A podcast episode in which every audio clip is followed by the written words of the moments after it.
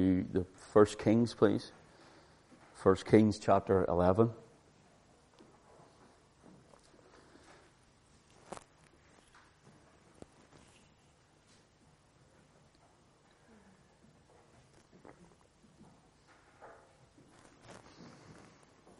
You want to look at uh, the vine and the fig tree.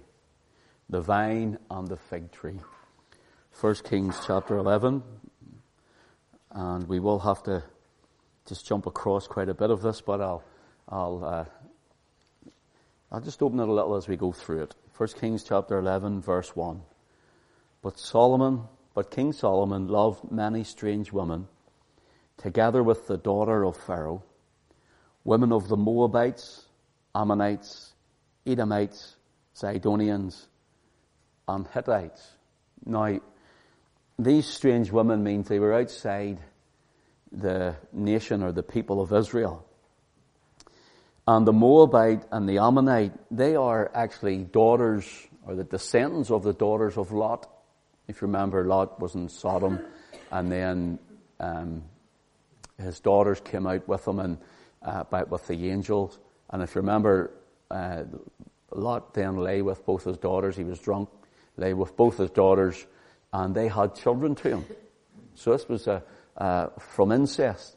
And this actually is strange because when you go to the Moabite, there's another teaching, and it's throughout all, all of Mary, a lot of church uh, teaching that when we come to, to Ruth and Naomi and that story of Boaz, you find it says that Ruth was a Moabite, and people think then that that means she was off this line of incestual relationship. But she wasn't a Moabite a Moabitess, as you'd say. She lived in Moab, but she was an Israelite living in Moab because that's in the lineage of the Lord Jesus Christ. So she had to be an Israelite.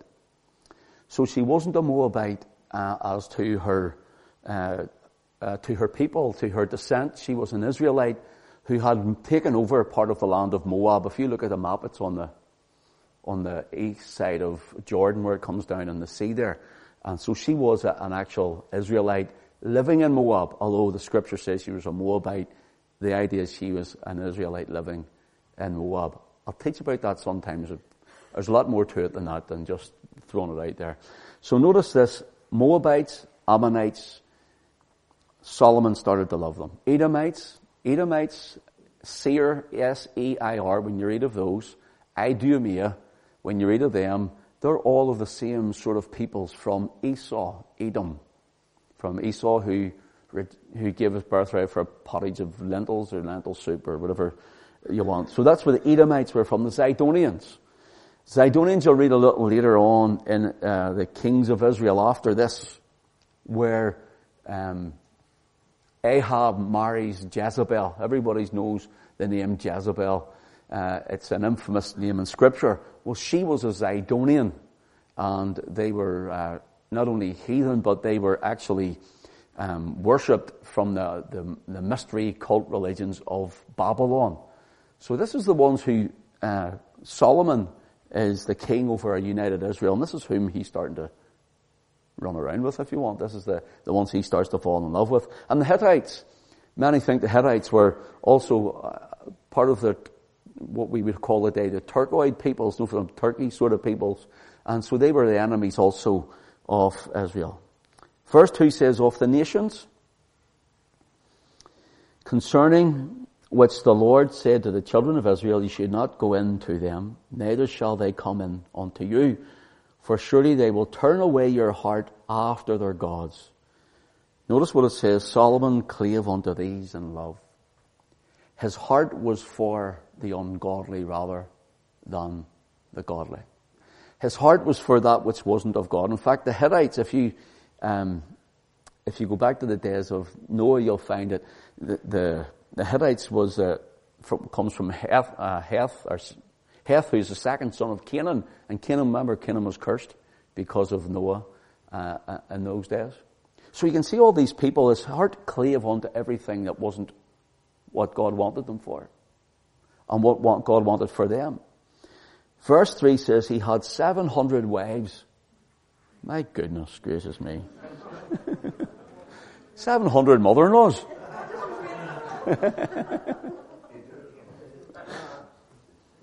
One's enough, isn't it? uh, 700 wives, princesses, and 300 concubines. I think Solomon was some guy, wasn't he? And his wives turned away his heart. Turned away his head, it should have said, really. But his wives turned away his heart. For it came to pass when Solomon was old that his wives turned away his heart after other gods, and his heart was not perfect with the Lord his God, as was the heart of David his father. And Solomon went after Ashtoreth. Now, when you start reading of Ashtoreth, Ashtoreth is another Babylonian goddess. Ashtoreth uh, is the same goddess that you'll hear of Astarte. I'm going to maybe just throw a wee bomb in here. It's where we get the word Easter from. Ishtar, Easter. So it was a Babylonian goddess, Ashtoreth. Notice this. After the goddess of the Zidonians, after Milcom, the abomination of the Ammonites, and Solomon did evil in the sight of the Lord, and went not fully after the Lord, as did David his father. Then did Solomon build an high place for Chemosh, the abomination of Moab, in the hill that is before Jerusalem, and for Moloch, the abomination of the children of Ammon. You had heard me the other week saying about the, the, the children of Israel burned their children. They sacrificed their children to Moloch. And what they did was they made a big brazen altar in the shape of a, a Moloch god. And they actually burned alive their children and this, boiled them onto the, as a, a sacrifice unto God. They appeased this god Moloch. They actually put them in and they stuffed this full of flammables like uh, sticks and so on, and it cooked really their children alive. And that's what they did to try and appease this false heathen deity. And likewise did he for all his strange wives, which burnt incense and sacrificed unto their gods. Notice this, and the Lord was angry with Solomon. The Lord was angry with him because his heart was turned from the Lord God of Israel, which had appeared unto him twice. When you thought if God appeared to you twice, you would, doesn't show you our nature, doesn't it? It shows you how rotten we are. It shows you like, God does things and we forget so easily, don't we? And God appeared unto him twice. Let's go on. Verse 10. And had commanded him concerning this thing that he should not go after other gods, but he kept not that which the Lord commanded. Wherefore the Lord said unto Solomon, For as much as this is done of thee, and thou hast not kept my covenant and my statutes, which I have commanded thee, I will surely rend the kingdom from thee, and will give it to thy servant. Now notice this, God says, I will rend the kingdom from you, Solomon, and give it to thy servant.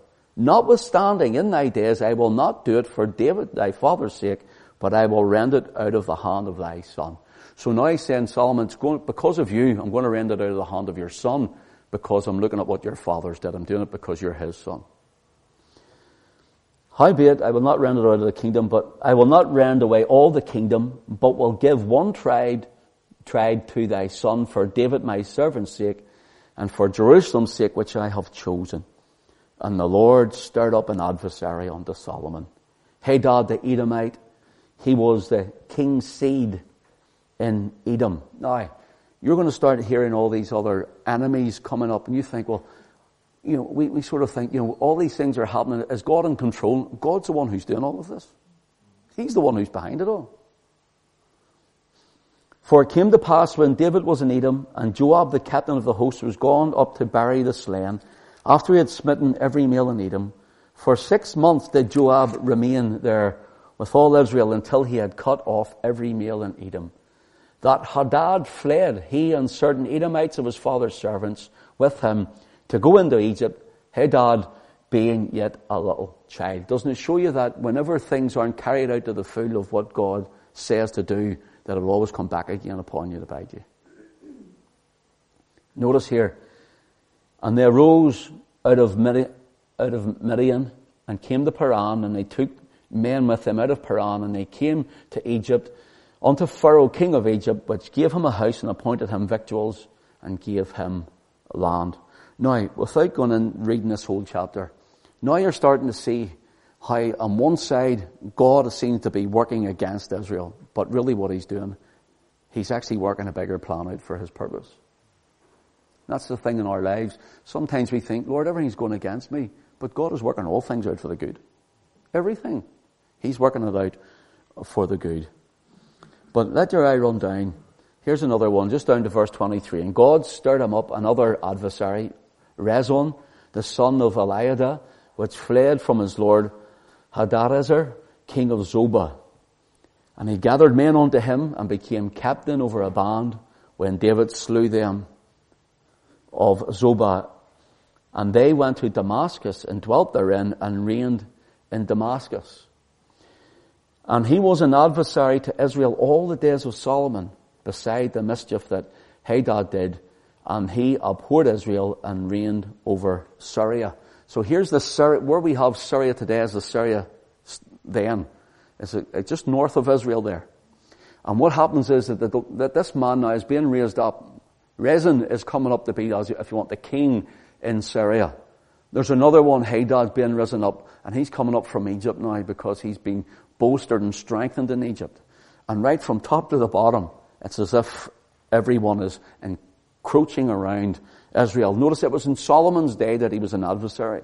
So Solomon didn't get off scot-free because of his sin. God raised it up and he struggled, but the kingdom would be rent in the days of Solomon's son. And Solomon's son's called Rehoboam. We'll find that out in a, wee, in a little while.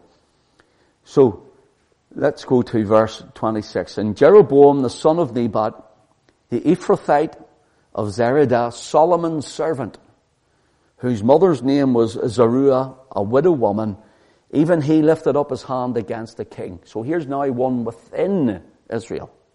Here's your fifth column if you want. He's starting to raise people up within. And this was the cause that he lifted up his hand against the king, the king Solomon built Millo and repaired their breaches of the city of David his father.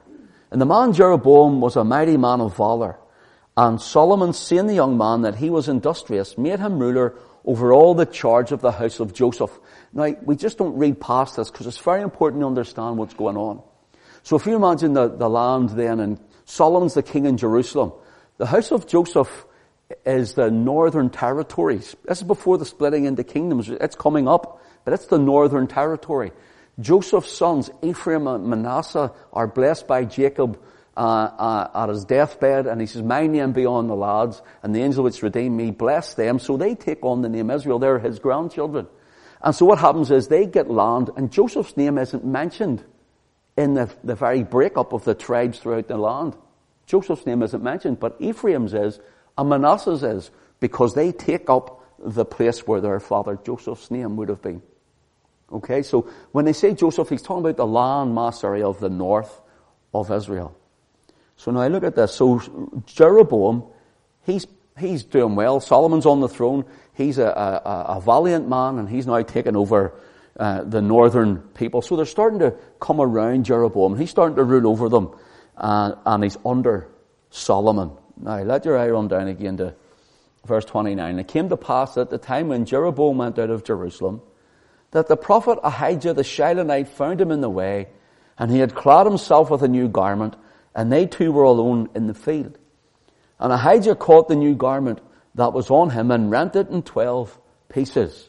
And he said to Jeroboam, Take thee ten pieces, for thus saith the Lord God of Israel, Behold, I will rend the kingdom out of the hand of Solomon, and will give ten tribes to thee.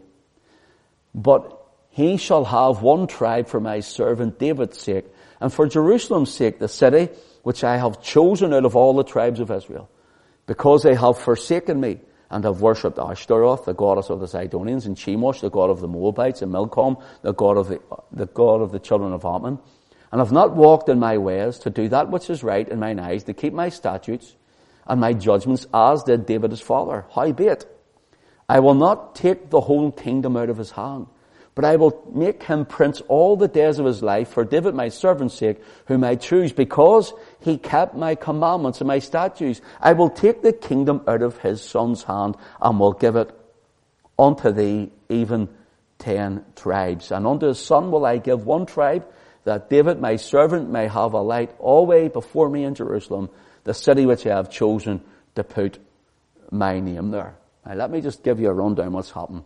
Jeroboam This servant, he's out walking with his new coat on. Ahijah the prophet comes, takes his mantle or his coat off him, tears it into 12 pieces, and he says, here's 10 for you, Jeroboam. And these two pieces, one is for the house of David, or that's the tribe of Judah.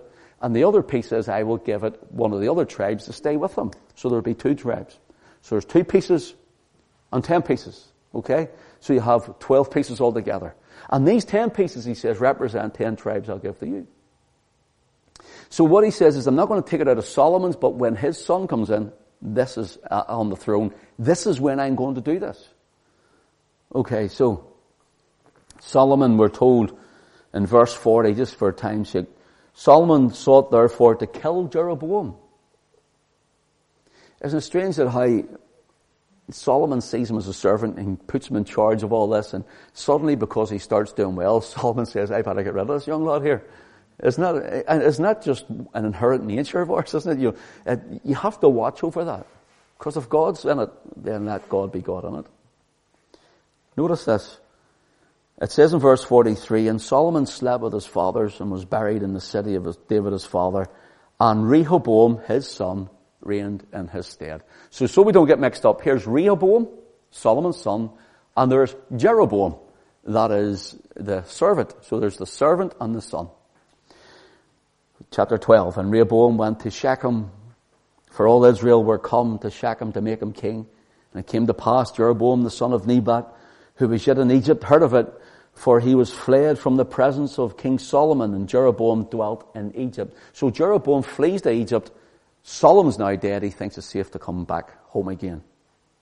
So for time's sake, verse 6, King Rehoboam consulted with the old men that stood before Solomon his father, while he yet lived and says, How do you advise that I may answer this people? And they spake unto him saying, If thou wilt be a servant unto this people this day, thou wilt serve them and answer them and speak good words to them, then they will be thy servants forever. Now, Rehoboam saying to the older people, the older men with experience, who sat with his, his father, the man full of wisdom, he says, how do I go before these people? What should I do? And they're saying, like, speak good to them. Bless the people. Encourage them. So look what he does. And he just does everything the opposite.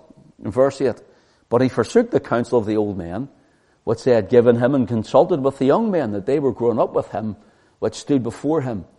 And he said unto them, What counsel give, give ye that we may answer this people who have spoken to me, saying, Make the yoke which thy father did put upon us lighter.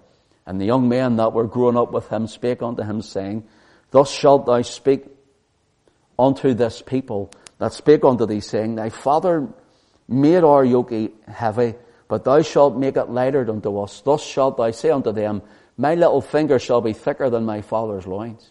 And now whereas my father did lead you with a heavy yoke, I will add to your yoke. My father chastised you with whips, I will chastise you with scorpions. So the young men are all fired up. And they're saying, knock it out of them. Tell them what what's going to happen. That's the problem. See, you know, it's like James, it's like James and John were the sons of Boanerges and they're really ready to call fire down from heaven to consume the Samaritans. And you find that in a lot of people, maybe even some just saved and the Lord's touched them, they're getting all blessed up. And listen, we would never ever want to extinguish that or put it out. But sometimes we want to run ahead and it's a matter of, you know, you just have to harness it a little because they do themselves more damage than good. These young men were doing something similar. Verse 12.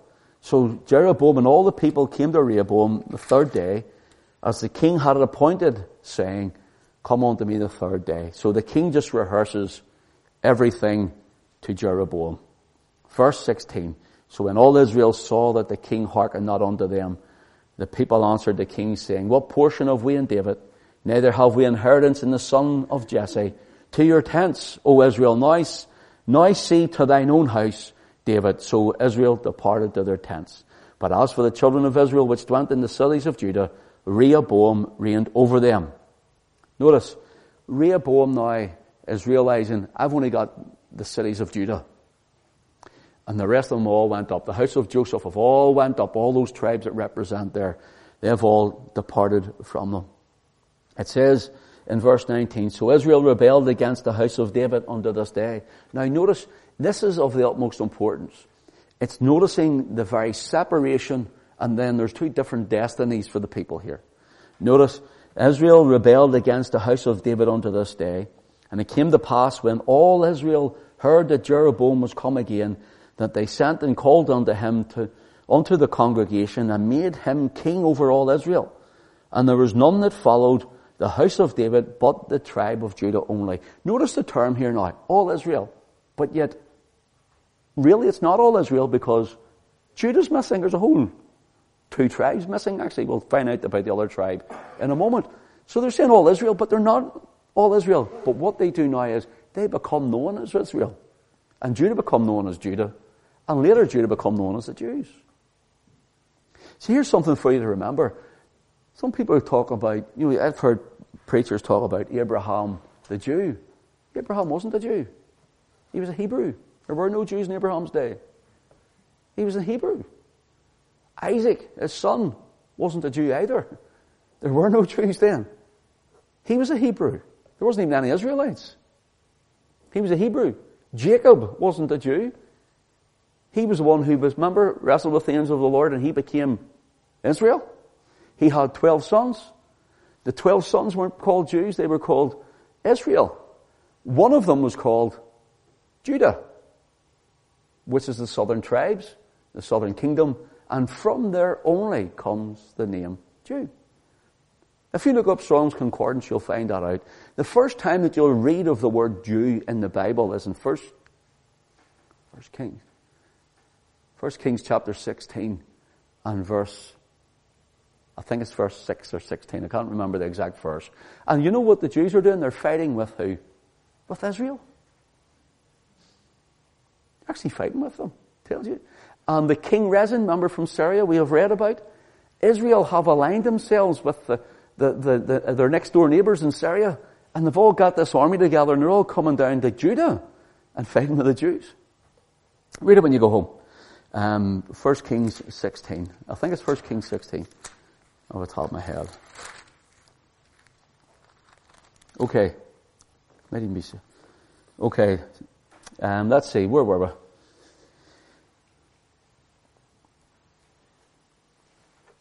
Okay, verse 24. Rehoboam goes to get an army to go up and fight against them, bring them back into the fold. And the Lord speaks. Thus saith the Lord, ye shall not go up nor fight against your brethren, the children of Israel. Return every man to his house.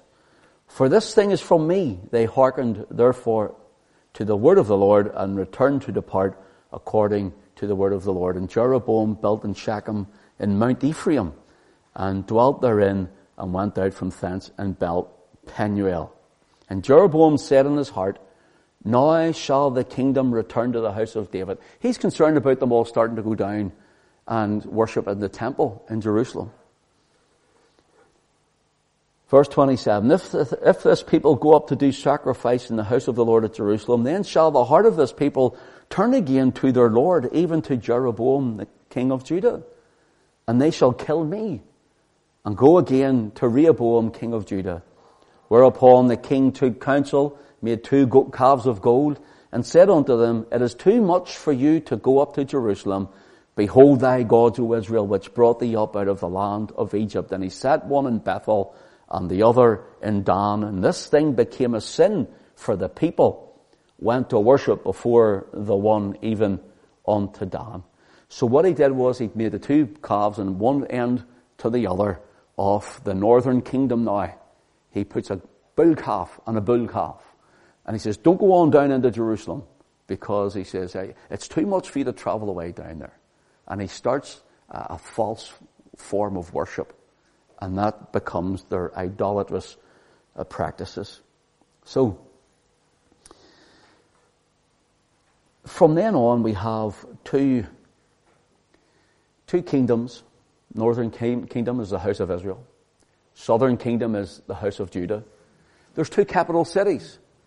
Jerusalem is in the south with the temple, and in the north is Samaria. So when you're reading for the like of in some of the, the, the later prophecies. And you're reading, uh, speaking about Samaria. They're speaking about Samaria, the city, but it represents the whole of the northern kingdom. So the prophecy against Samaria is actually against the whole northern kingdom of Israel. That becomes their capital city. That becomes a line of kings out of it. So you have kings come out of Jerusalem in the south and Samaria in the north. And Samaria in the north, every single king, as top of my head, as far as I remember, was done evil in the sight of the Lord. And that's where you get Ahab and Jezebel, the Zidonian, uh, from and, and, many others. And in the south there were some in Jerusalem. There were that was the line of kings that Jesus would come from. But in that line at the south, you did get some wicked ones, but you also got some good ones, like Jehoshaphat was a good king. Hezekiah was the reformer king there. And all of these kings came out of the southern kingdom.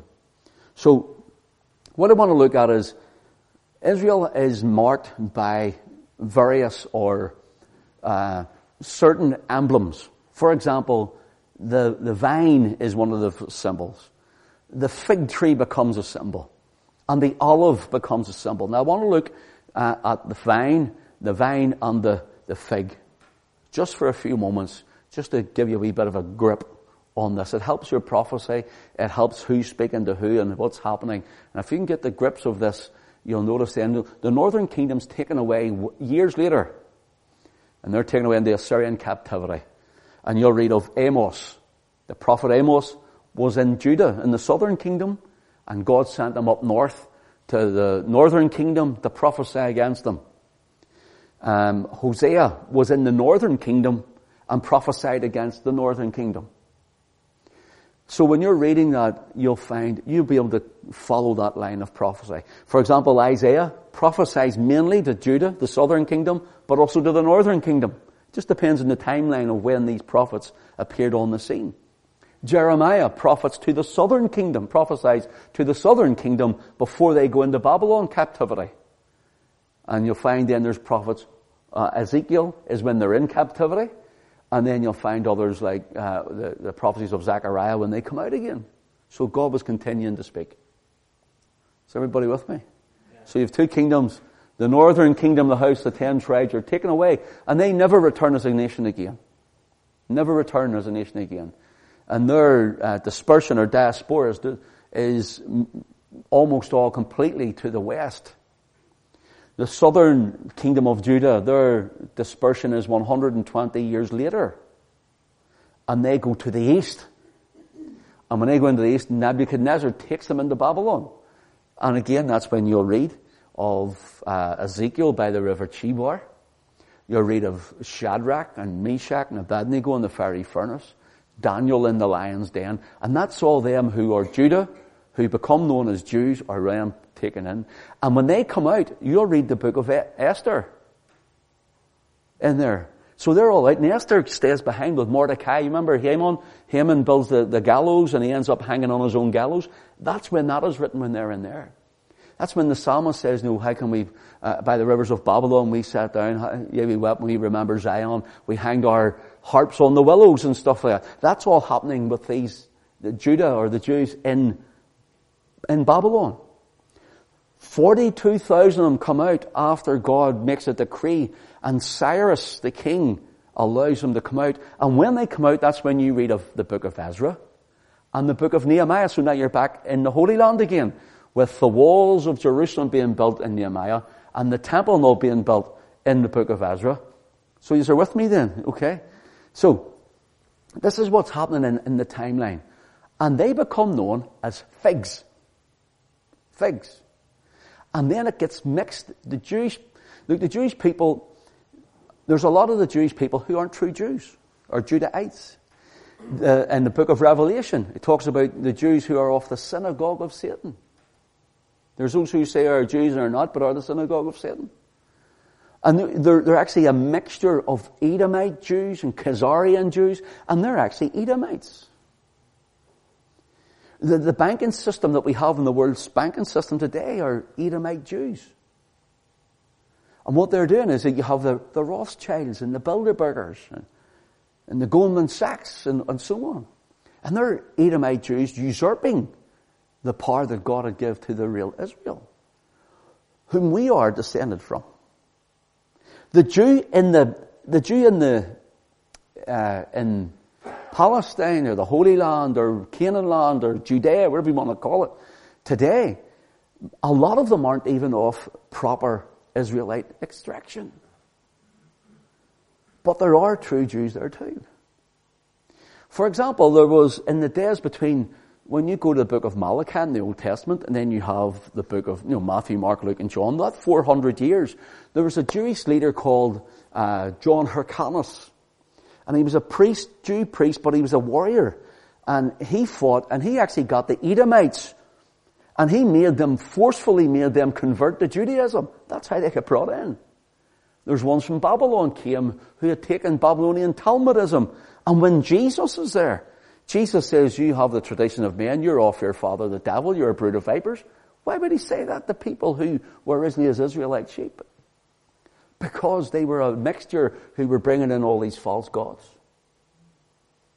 And they started, they had the show of it and the pomp of it. They took over the temple worship.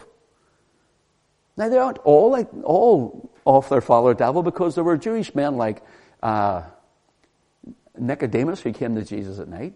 There was, um,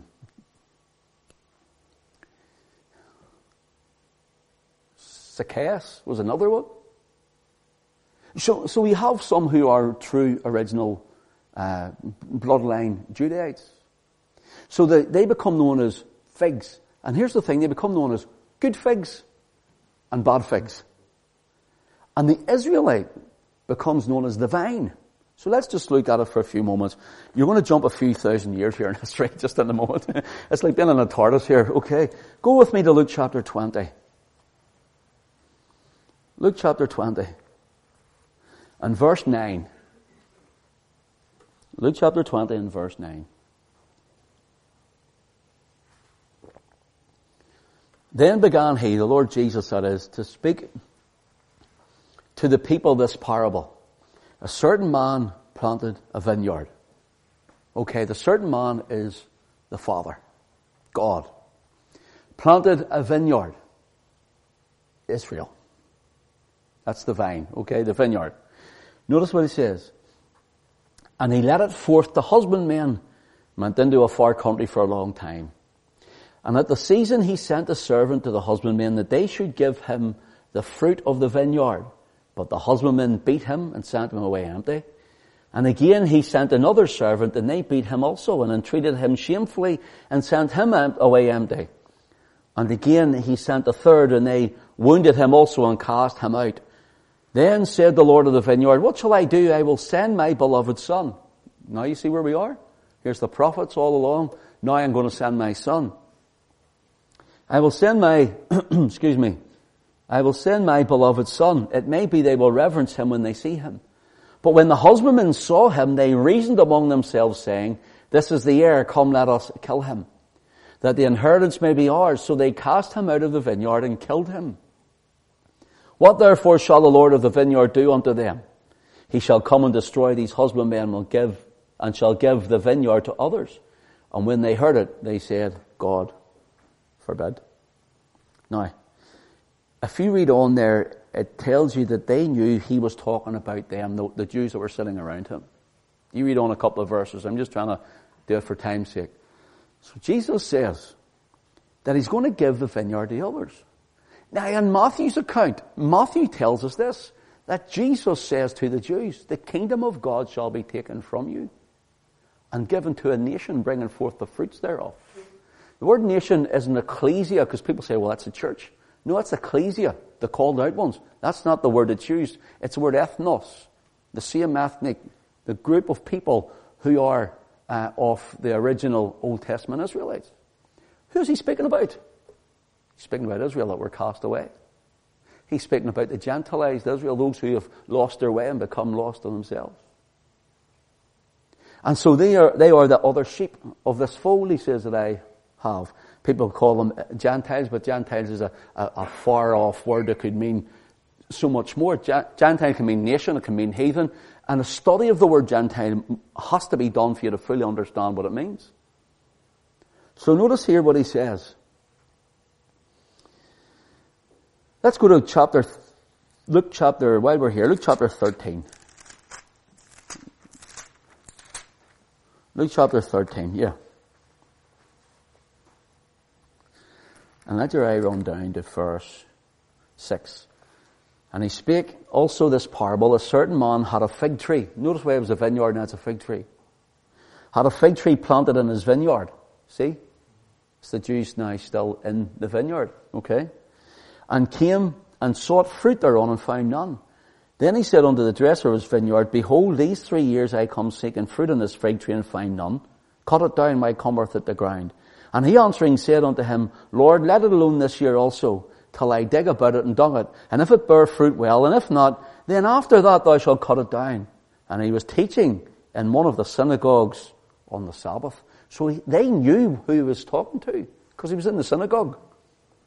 The fig tree was the Jews. So he knew exactly, they knew exactly who he was speaking of. And what did he say? A man comes and he says, the Lord of the vineyard comes, or the, the fig tree comes and says, cut this down. He says, I've been at it for three years. Give it another year. What happened? Jesus was ministering to them for three years. And then halfway through the fourth year, in three and a half years, what happened? They cast him out of the, the vineyard, crucified him outside the city walls, as it were. And then, uh, uh, that's in the, the parable in Luke chapter 20. And then in here in Luke chapter 13, what happens is he says, leave it, and if it bears fruit, well. So does it bear fruit? And the answer was, very little. Very little. Doesn't. Go with me um, to Luke chapter 21. Luke chapter 21.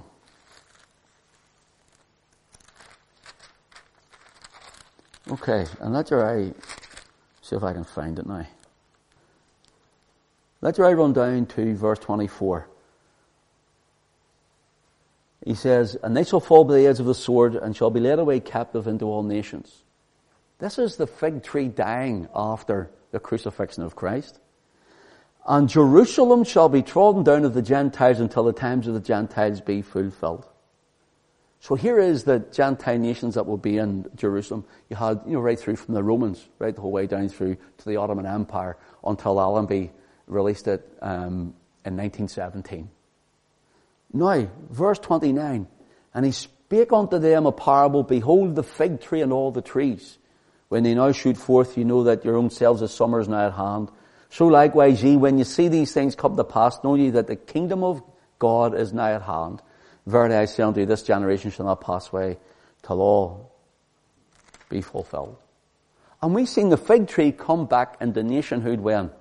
1948. 1948, that's the fig tree. Problem is the fig tree is still not bearing a lot of fruit. Flick over with me to Mark chapter 11. Mark chapter 11.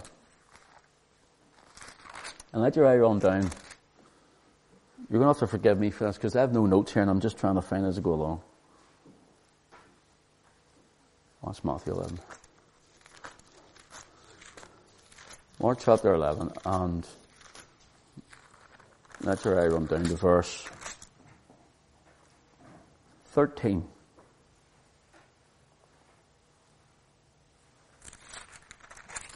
Okay. Tell you, go to 12. And on the morrow, when they were come from Bethany, he was hungry, seeing a fig tree afar off, having, le- having leaves.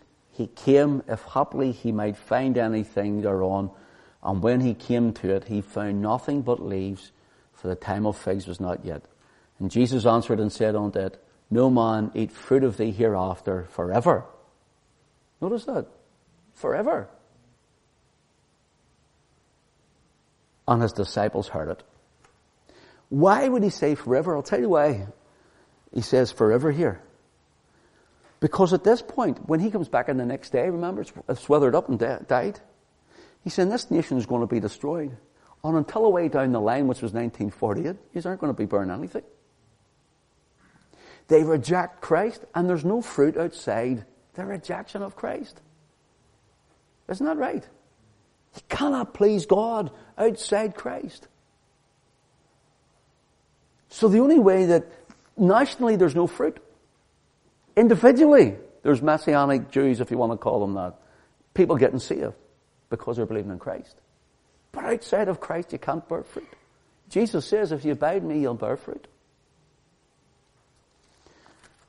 So, in Jeremiah chapter 24, please.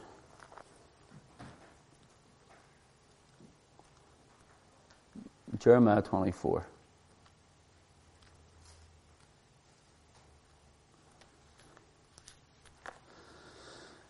Verse 1 The Lord showed me, and behold, two baskets of figs were set before the temple of the Lord. After Nebuchadnezzar, the king of Babylon, had carried away captives Jeconiah, the son of Jehoiakim, king of Judah, and the princes of Judah with the carpenters and smiths from Jerusalem, and had brought them to Babylon. One basket had very good figs, even like the figs that are first ripe, and the other basket very naughty figs, which could not be eaten, they were so bad. Then said the Lord unto me, What sayest thou, Jeremiah? And I said, Figs, the good figs, very good, and evil, very evil, that cannot be eaten, they are so evil. Again the word of the Lord came unto me, saying, Thus saith the Lord, the God of Israel, like these good figs, so will I acknowledge them, notice, that are carried away captive of Judah, whom I have sent out of this place into the land of the Chaldeans for their good. And I will set mine eyes upon them for good and will bring them again to this land and will build them and not pull them down and I will plant them and not pluck them up. And I will give them a heart to know me that I am the Lord and they shall be my God and I will be their, they shall be my people and I will be their God for they shall return unto me with their whole heart. As the, and as the evil figs which cannot be eaten, they are so evil, thus saith the Lord, so will I give Zedekiah, the king of Judah, and the princes, and the residue of Jerusalem that remain in this land, and them that dwell in the land of Egypt. What God was saying was, like of Daniel, Shadrach, Meshach, Abednego, who all went in, God says, go in with them. And trust me, this is my promise to bring you back. Those who trusted God went in, they were the good figs. And the evil ones were going, we're going nowhere. We're not going to listen to God's word. And they were the naughty figs or the evil figs. So God even sees them as different. So will you go me back again to Isaiah chapter 5?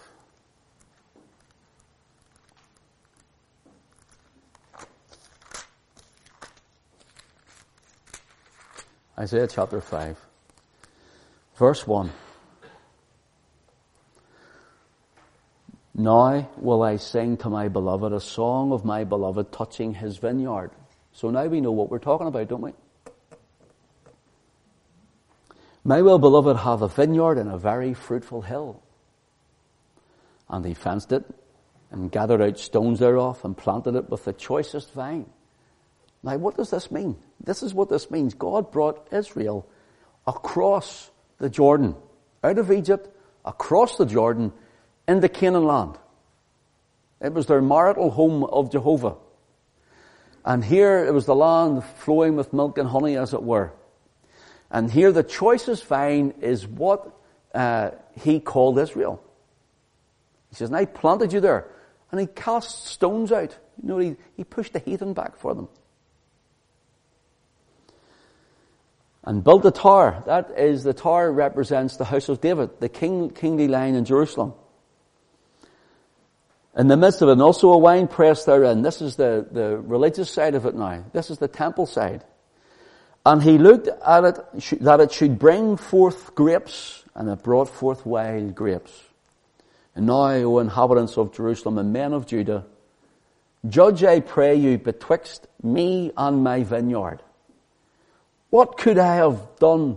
What could have been done more to my vineyard that I have not done in it? Wherefore, when I looked that it should bring forth grapes, it brought forth wild grapes. And go now, and now go to, I will tell you what I will do to my vineyard. I will take away the hedge thereof, and it shall be eaten up, and break down the wall thereof, and it shall be trodden down, and it will, and I will lay it waste, and it shall not be pruned nor digged. Remember, Jesus was talking about pruning and digging to the fig tree. Here he's talking about the vine. What's happening? He's talking about what happened in the northern kingdom of the house of Israel. Oh, or prune nor digged, but there shall come up briars and thorns. What is briars and thorns? These were the enemies that come against them. If you do what's known as the law of the first mention in the Bible, thorns were the curse of the earth, but the thorns also relate to peoples.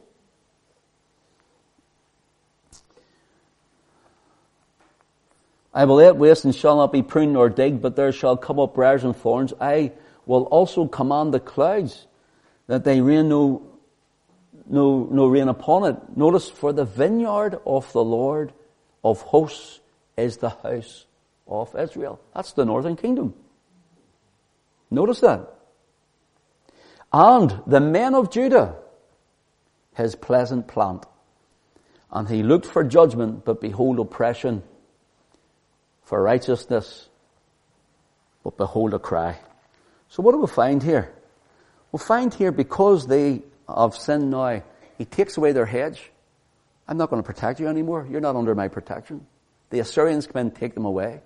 The pleasant plant, who is the southern kingdom, 120 years later, what happens to the pleasant plant? It becomes corrupt. And he takes it out of the road.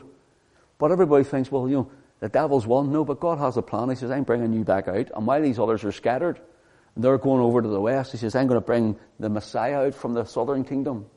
So he brings the Messiah out from the southern kingdom. Jesus is born of the house of David, of the tribe of Judah. And he bears away our sin. And what happens then?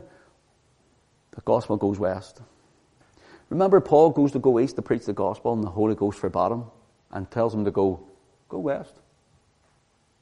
Paul wants to go to Spain because of Zaragoza. They want to go down to the, there was a Judaite Jew settlement down in the south of Spain at Zaragoza. And so they go preaching the gospel and people start hearing the words of the saving faith, saving grace of, of the Lord Jesus Christ. And what happens? That kingdom that was scattered becomes a nation and a company of nations as is prophesied in the Bible. And that company of nations then sends forth the scriptures all around the world. Sends out the missionaries. God's plan was bigger when the devil thought he had won. Unbelievable. Well, it's unbelievable. It's believable when we see it. But what I mean is, as a figure of speech, this is way beyond our past and our finding out. And he sends out from the book of Hosea he sends out a timeline where the, even the Protestant Reformation is spoken of from the days of Hosea, the northern kingdom being taken away. And that Protestant Reformation goes west. Why did, why did Christianity not go to China first? Why did I go down into Africa first? Or over towards Australia first, Indonesia? Why did it not go way over down into the, the Mayan people down in South Americas first? Why not? Because Israel went west. That's why. Jesus speaks of the sower who sowed the good seed of the Word of God, but he also speaks in the parable of the sower who sowed the good seed of the children of the kingdom. And what happened? God sowed the good seed of the children of the kingdom. And they become known as the children scattered abroad. Gives the idea of a man with a handful of corn or wheat. He throws it into the air to scatter it. And the east wind in fact, Paul is shipwrecked with a wind, called Euroclydon. Remember? The book of Acts. It comes from the east. There was a hot east wind we come across. And there was a strong wind blows from the east to the west. And that's the direction that the seed would be scattered, the children of the kingdom. That's the seed, the direction the seed of the word of God went. And then whenever the nation of of our nation, the company, our Commonwealth of Nations, United Kingdom, Great Britain, they raised up a great Christian empire and a great Christian nation. What for? To deliver the word of God to everybody else. I think that's fantastic. God says, listen, see even you. Use your all. See when God says, I am the Lord, I change not. What the rest of the verse is? Therefore, ye sons of Jacob are not consumed. Do you know why? He's saying, you have Jacob's own nature. We all, we're all those old twisty nature. You've Jacob's own nature. He says, but I remain the same. Yous were scattered, yous were ruined, yous were lost, yous were, but I remain the same. My promises stayed, my covenants were kept. He says, and because of who you are, it doesn't, it doesn't matter who we are. It's who he is. And he sends forth Messiah. And what for for us to go? And we took it to Africa and to South America. We took it to China and the Far East. It's gone up into the far regions of Mongolia and Russia, right over the whole way across the whole globe. God says, go and preach the gospel to every creature. So, to be honest, about half an hour before I came out tonight, I thought, I was getting all these calls and I thought, what if there's hardly any, a few people that, they're not used to praying, we'll be sitting there looking at each other half the night. So what I thought was, you know what, I'm just going to bring a wee Bible study. And that's just, that's just what